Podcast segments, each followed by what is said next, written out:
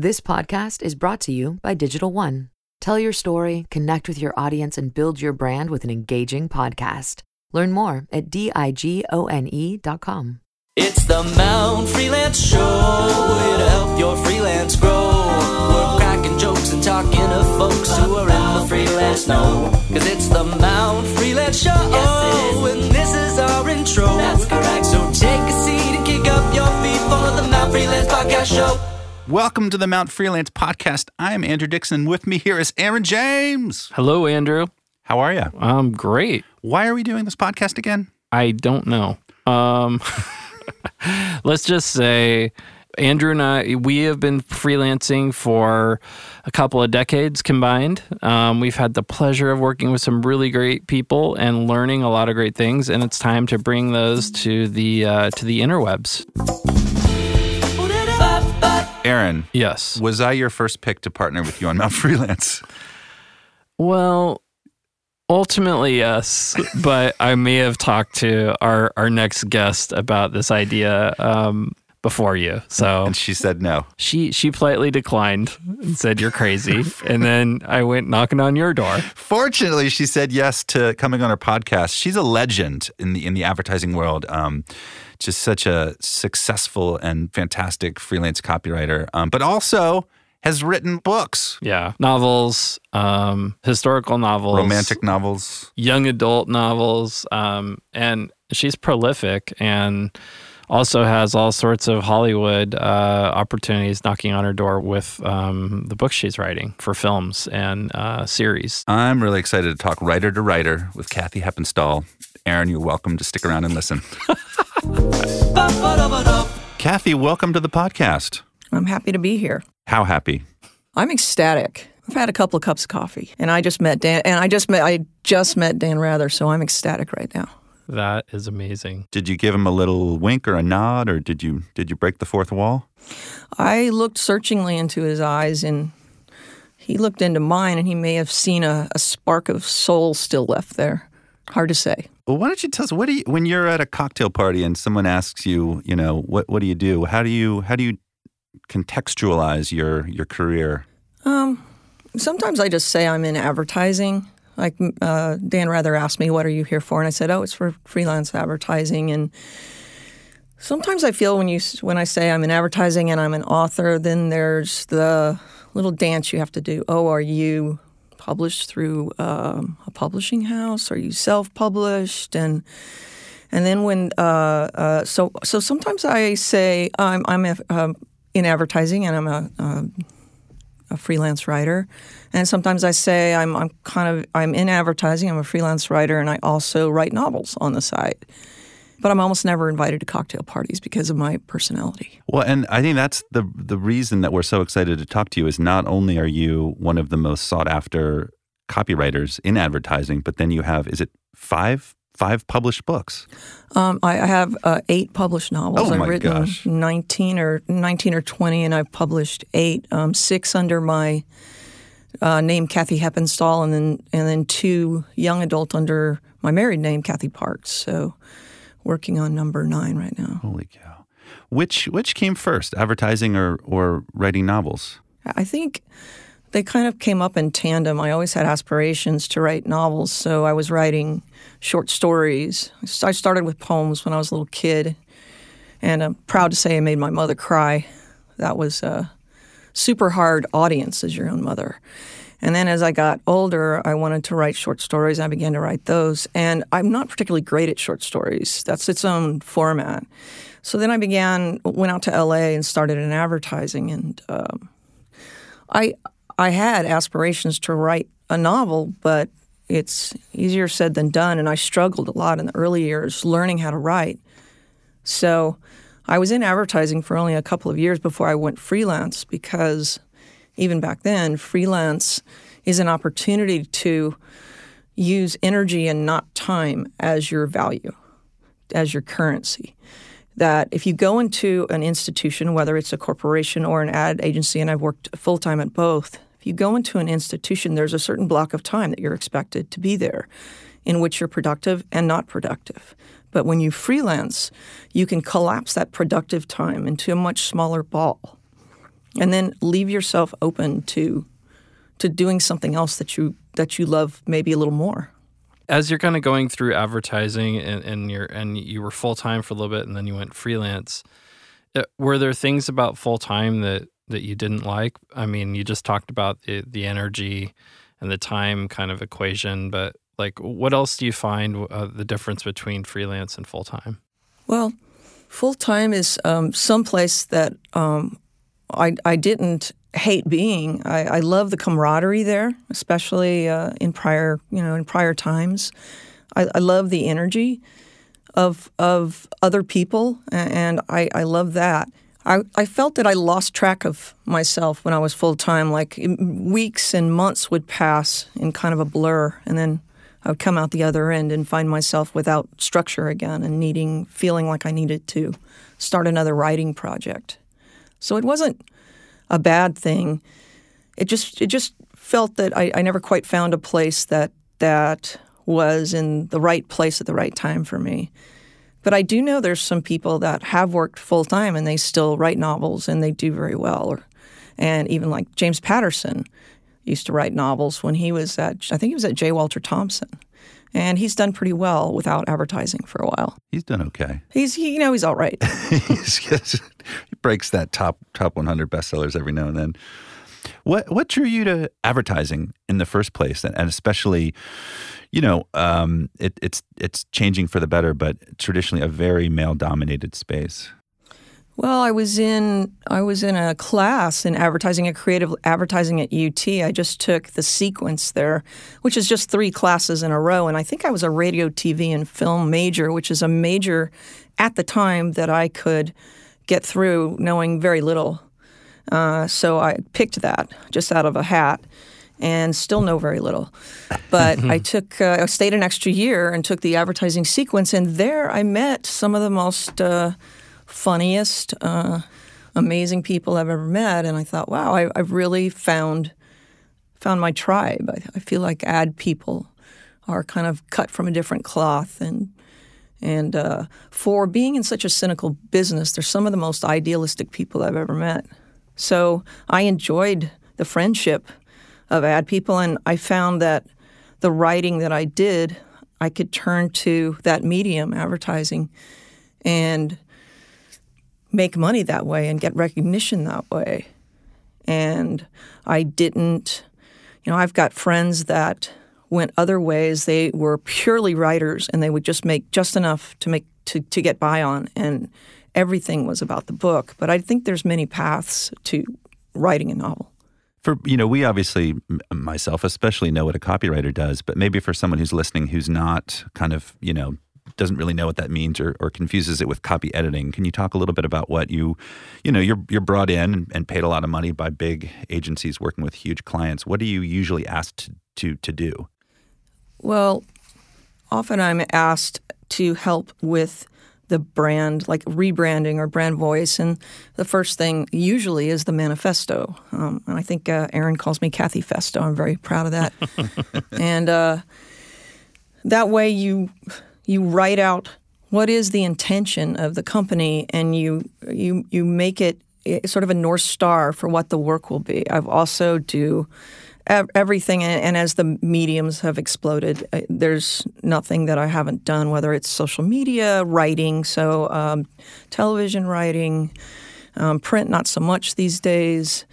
Um, all kinds of all, all, all, kinds of writing. And all, often when they say a writer and an art director, it's not, as you guys know, it's not just the writer does the writing and the art director does the visuals. There's a they work together, and so sometimes I've worked with art directors who've rewritten my copy and made it better. So those people will never be found. They're dead. Killed them. They're dead. And and likewise, I think I have kind of, I, I think after a while in the business, you can't help but have somewhat of a visual eye.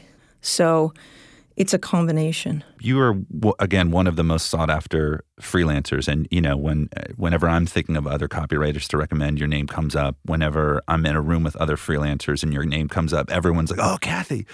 Do you feel like you've kind of still have a tribe, even though you are freelance within you know kind of the advertising world? Um, it's it's definitely more dispersed now. Like it's it's it's not as I used to live in L.A.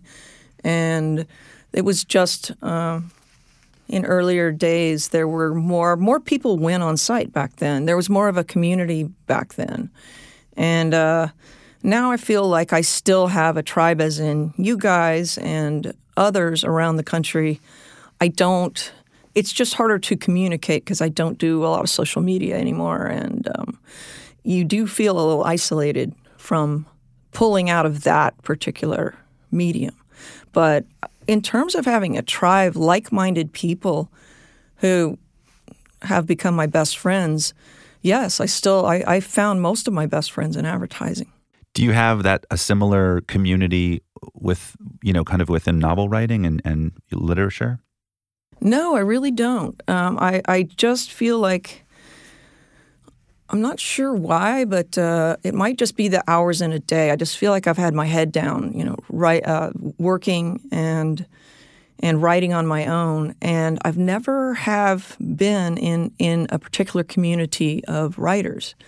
Uh, but maybe that comes now.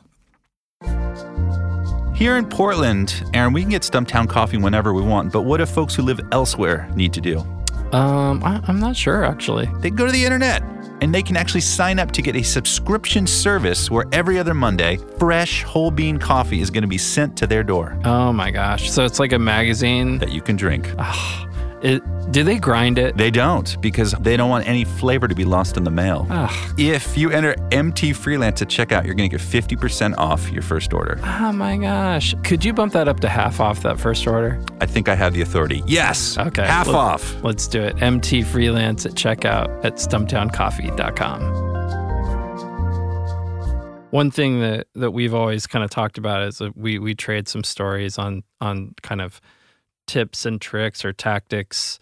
You know, I think a lot of uh, freelancers right now are really trying to establish uh, kind of their value in the market. Um, and obviously, um, if you if you freelance right, you know you're going to make more money and you're and you're going to have more control over your time.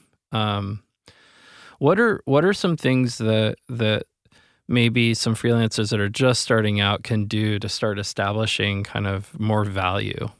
I think that that's a really good question. Um, first of all, is to just not fall into every career has got its stereotypes, and the freelance stereotype is that lazy person that won't come on site and uh, doesn't come through, and all all those things that you hear.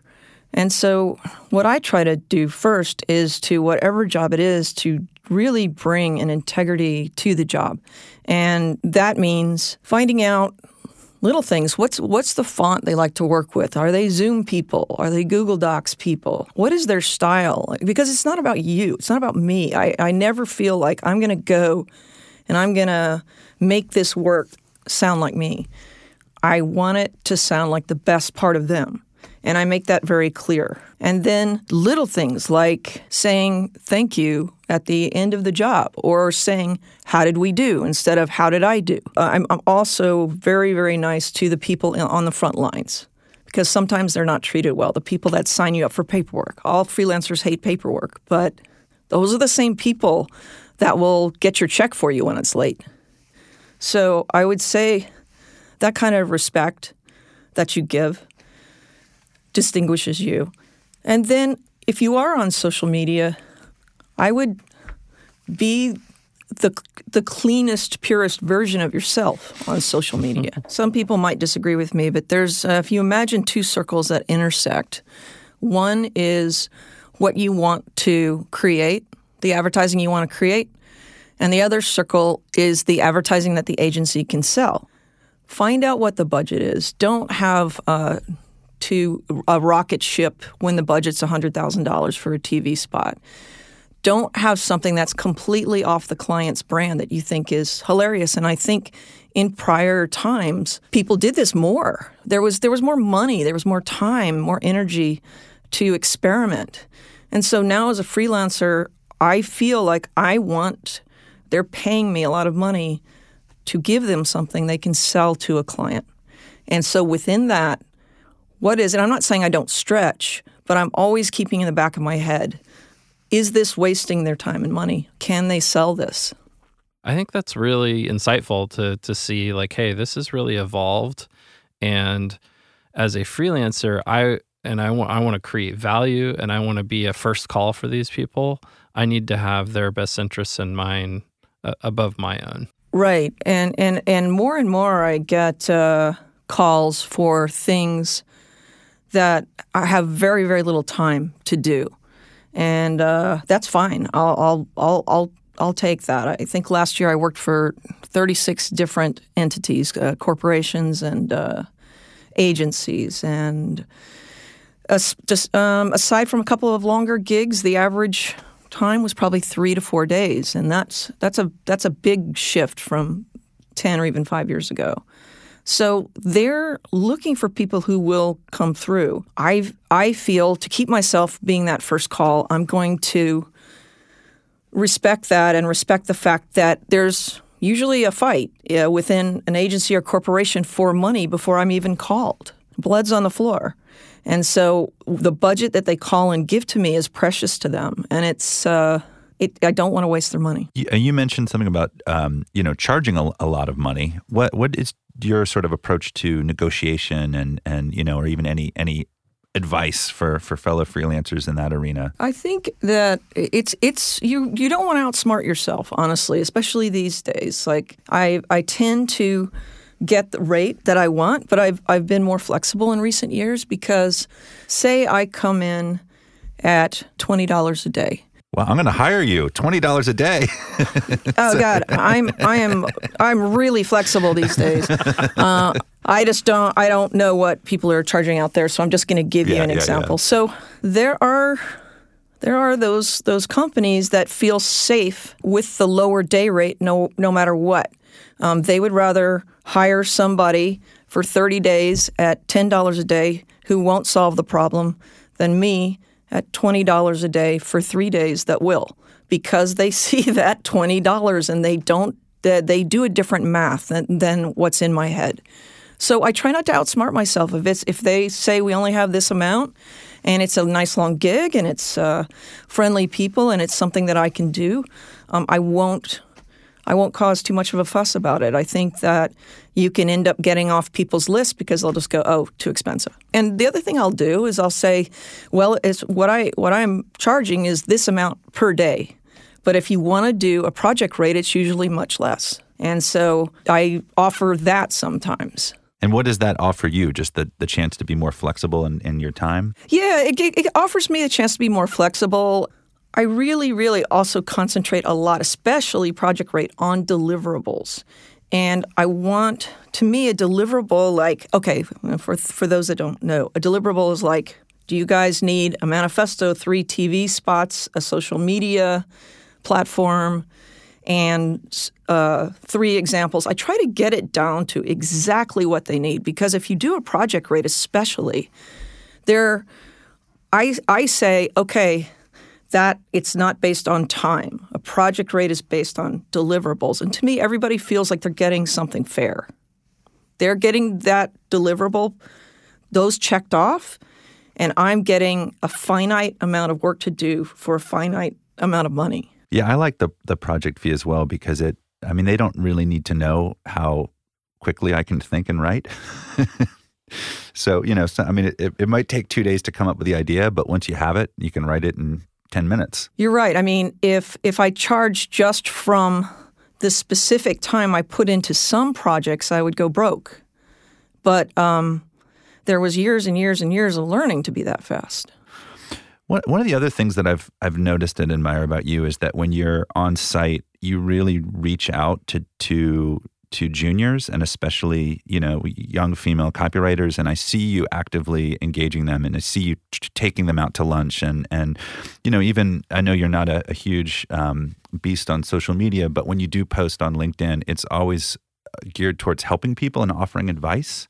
Well first of all it's just based on a, a huge admiration i have for other creatives and, and kind of an awe at how some of them can just be so amazing and do so many amazing things. And I'm especially attracted to people who are just good, kind people and humble on top of their enormous talents. So part of it is wanting to keep up with the business and, and wanting to grow and, and change with the business and getting their ideas. But also when I when I wrote novels, I basically locked myself in a house for three years and I covered the windows with sheets because I was probably technically insane. and I taught myself how to write novels because nobody taught me. And I love the reason I post on LinkedIn, especially lately, the reason I try to help people is that I really want to show shortcuts that nobody showed me. But if I can show somebody and then I can show them a, a, ninja mind trick that will help them feel better about themselves when they write or write faster or write more efficiently, well, then um, that, that gives me enormous pleasure. Plus, I think I'm good at mentoring. I think it's sort of a natural talent. I'm not good at a lot of things, but I know mentoring's one of them. Hey, friends. Amazon is going to be just fine. So the next time you're looking to buy books, shop with an independent bookseller like Powell's Books. Powell's has tens of thousands of new and used books, plus puzzles, games, all kinds of stuff. What about mugs? They yes, they even have mugs. Oh, okay, mugs, yeah. If you don't Great. live in Portland, Oregon, no problem. Just shop powells.com and make your brain happy. So how how do you man? I mean, you're, you're you talked about when you learn to write novels, sort of locking yourself in a house for three years. Now you're. It seems like the the copywriting and the novel writing almost inform each other, but they're so drastically different. Writing short form stuff and then writing something that's going to end up being 300 pages. How how, how does that? How do you balance and manage that? It, it's all in little steps. You know, I, am a big. Uh, I I really hate the word writer's block. For example, um, I want to find the person who made up that phrase, and I would like to key his car. Even though keys, it's hard to key cars with electric keys these days. I just wanted to add that. I get sad when people are given metaphors that defeat them. A block is something made of concrete or wood that is impenetrable. So, writer's block is nothing more than the hesitation of a fearful writer's brain. And the way through it, the cure for writer's block, which is, does not exist, is writing. It's not going to a psychologist and finding out why you feel this way. It's not reading books on writer's block. It's not any of that. The cure for writer's block is writing. So, how do you do that though? Well, it's little wins. If you can imagine the beginning of any kind of, of novel or even campaign is a hill, the end is another hill.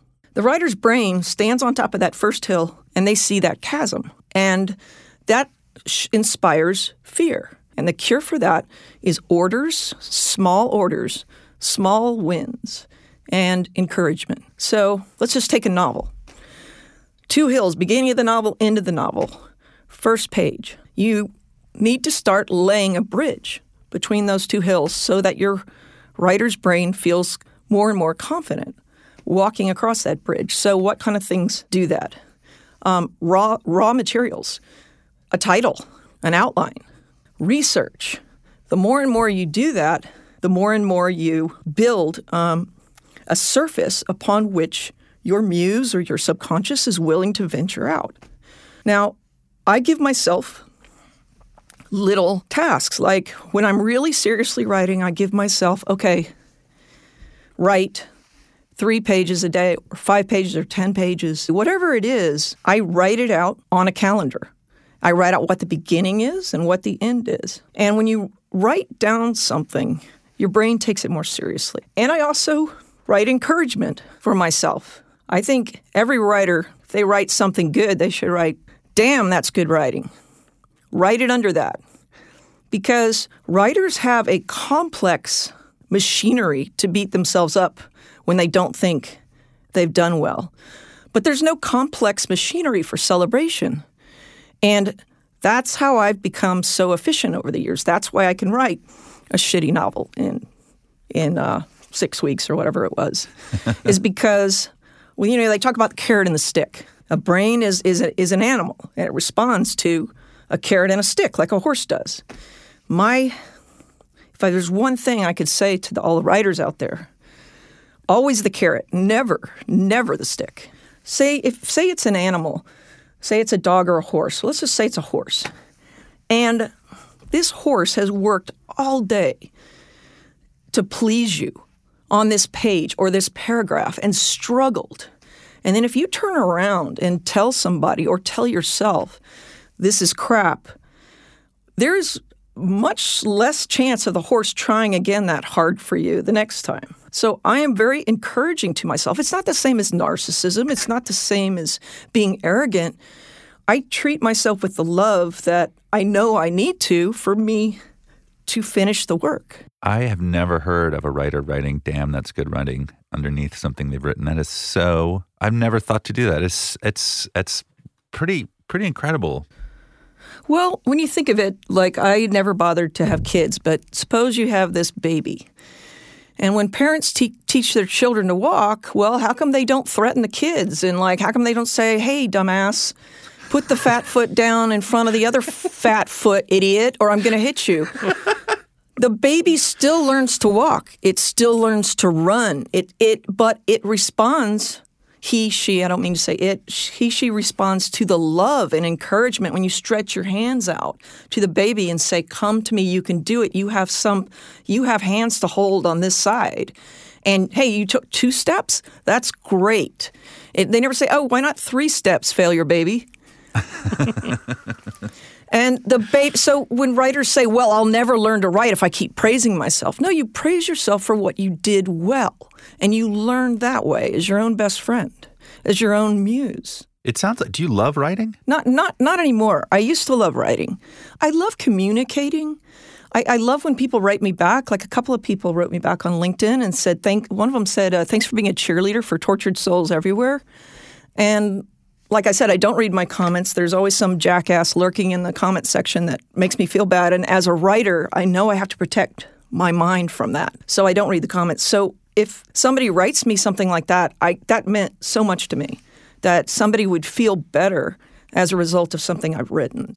Well, and then you've got some, you've got eight published novels and some pretty exciting news around the Book of Polly. How, how can you tell us about that and how that feels as a kind of a new way to communicate your your your deeper stories with the world? Yeah, um, there's a producer that's been very faithful to me throughout the years, and she's always been a big fan of my work, and she has optioned several of my novels and has really struggled to bring them to light. And you know what's happening these days? The channels are opening up.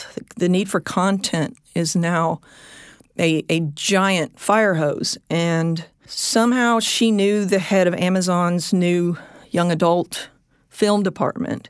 And Book of Polly isn't strictly a young adult book. It's told from the viewpoint of a you know 11 to 14 year old girl but it was meant to be an adult literary novel. So my producer got me a, a partner a screenwriting partner and we've been doing uh, drafts from amazon. But it's exciting because it's the closest i've ever gotten to getting a green light before and you know fingers crossed by next month we'll know. Yeah. Well, I think what you got into, um, you know, means a lot to Andrew and I because there's such an abundance out there. And I know we always kind of say that, but it's like we don't need to keep every contact to ourselves. We don't need to, you know, there's if a job comes up that you can't take, you can share it. And so I think this idea of helping people is fabulous. And I know that, um, in, in a lot of ways helping people to get the courage to to break through these little steps of writing a novel is actually even probably tougher than freelance you know? I think it's a very rare and um, it's a rare skill but i also think it's like you're saying it's like it's there there are steps you can take to um, to really get going on it. Yeah. Yeah. We're, we're being taught by our culture and our media our news our government to operate from scarcity we're not a bunch of rats aboard a ship struggling over the last bits of crumbs. There's there's abundance out there. There's abundance of freelance jobs. You walk into a bookstore and you see thousands of novels that were all published. There's an abundance and that should allow for generosity. That should allow for sharing and I feel like everything now is based on fear.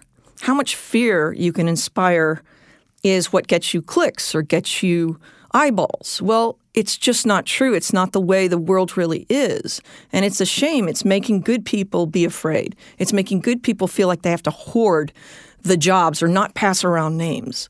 And um, I think in any medium we can have generosity and fuzzy feelings. So I appreciate so much what you guys are doing, and you guys are the two guys to do it. Well, thank you. Yeah, I sometimes I you know when I'm around I'm on a freelance job and and people are stressing out, I kind of go to this like and sometimes I'll share it with the person who's also kind of making, you know, like looking to me for for you know to build that bridge because and I you know, I'm kind of like it's just advertising, but that's maybe even the way to wrong way to frame it. It's like, guys, look at what we get to do. We are in a heated building with amazing food being delivered to us, getting to, you know, getting to spend a lot of a client's money to help them hopefully do something, you know, cool or communicate something interesting and and you know, there's a there's definitely a privilege to it that I think sometimes, you know, I don't want to forget because we get to do something really fun. That is that is so true and gratitude is so important. And one thing I would say is if you're freelancing in a building, go find the cleaning person and, and find out what their name is because they're the only one that if they don't show up uh, for a week that people will notice. Wow, that's that is true. What's interesting about this group of, of freelancers with Mount Freelance is is uh, you know it's not all advertising. It's actually kind of an interesting um, cross section of people across music and design and UX and and management and even some you know recruiting talent but they're they're we're really starting to see a generosity in the group and you know helping each other. Um, and it, i love being competitive um, with myself to make the best work that i can make but i really am kind of tired of trying to feel this need to be competitive with other people. And yeah the rats on the ship. Yeah, I that's a great way to put it because uh, we're not. We're rats on an island. on a bounteous island, we're friendly, glorious rats. There's coconuts yeah. everywhere. No, yeah, I, I fear really makes you contract, and and peacefulness and generosity makes you expand. And I, I, I just want to make sure that this this media landscape and this world and this technological landscape that we have to navigate doesn't make me contract and doesn't make me fearful because then you can't really be of help to anybody else. Kathy, it has been such a pleasure talking to you and having you on the podcast. Thank you, guys. All right, it's time for the Q and A time uh, with Mount Freelance. Hey, when it comes to productivity, do you get up super early or do you stay up super late? I'm just curious to hear a perspective on that. I have kids, so I get, I I wake them up, and uh, yeah, no, I'm, I'm, kind of a I definitely I kind of keep banker's hours, um, and that's actually what I like about freelance is you know when I was working at Wieden Kennedy, I mean my you know it, it, I, there was always the call at like 8 p.m. to my wife being like I, I don't know when I'm coming home, and uh, as a freelancer, I mean, I'm like, hey, what do you want for dinner? I'm cooking. uh, so, you know, I really try to keep that, um, you know, almost like kind of a nine to five schedule. And then, yeah, some sometimes, uh, you know, I put in a little work in the evening, especially if I get inspired. Sometimes, you know, uh, after that, you know, after a little dinner and a beer, suddenly the ideas start coming. Um, yeah. But yeah, and then I also really try not to work weekends. Yeah. Well, I think um, I think for me personally, I think I've I've paid a lot more attention to when I get my best work done, and um, so I think it's kind of personal. I would definitely take that into account, and then I kind of protect that time from client calls, uh, phone calls, you know, stuff like that. I try to push all that stuff to the afternoon, and I get most of my kind of like deeper thinking kind of work done in in the morning the the other thing is sometimes like we're on the west coast sometimes you get a client on the east coast and all of a sudden your mornings start with a 6 a.m phone call i have turned um, down an east coast job for that yeah, reason yeah so i mean andrew's not a real morning person so uh, yeah, that, that makes a lot of sense. I like how I answer that question just like it was asked to me personally, and you you actually tried to reflect back on how this might help our listeners. Well, we don't know who, who, this who this question came from. It's an unknown person, so I, I wanted to give a very specific answer. Love it. The Mount Freelance podcast is handcrafted by the producers, mixers, and sound designers of Digital One, Portland, Oregon. Executive producer Eric Stolberg post producer Kelsey Woods, assistant engineer Tristan Schmunk, who also created the theme song and incidental music. To learn more about Aaron, Andrew, and Mount Freelance, visit mtfreelance.com. Thanks for listening, and may your day rate be high and your vacations long. Digital One.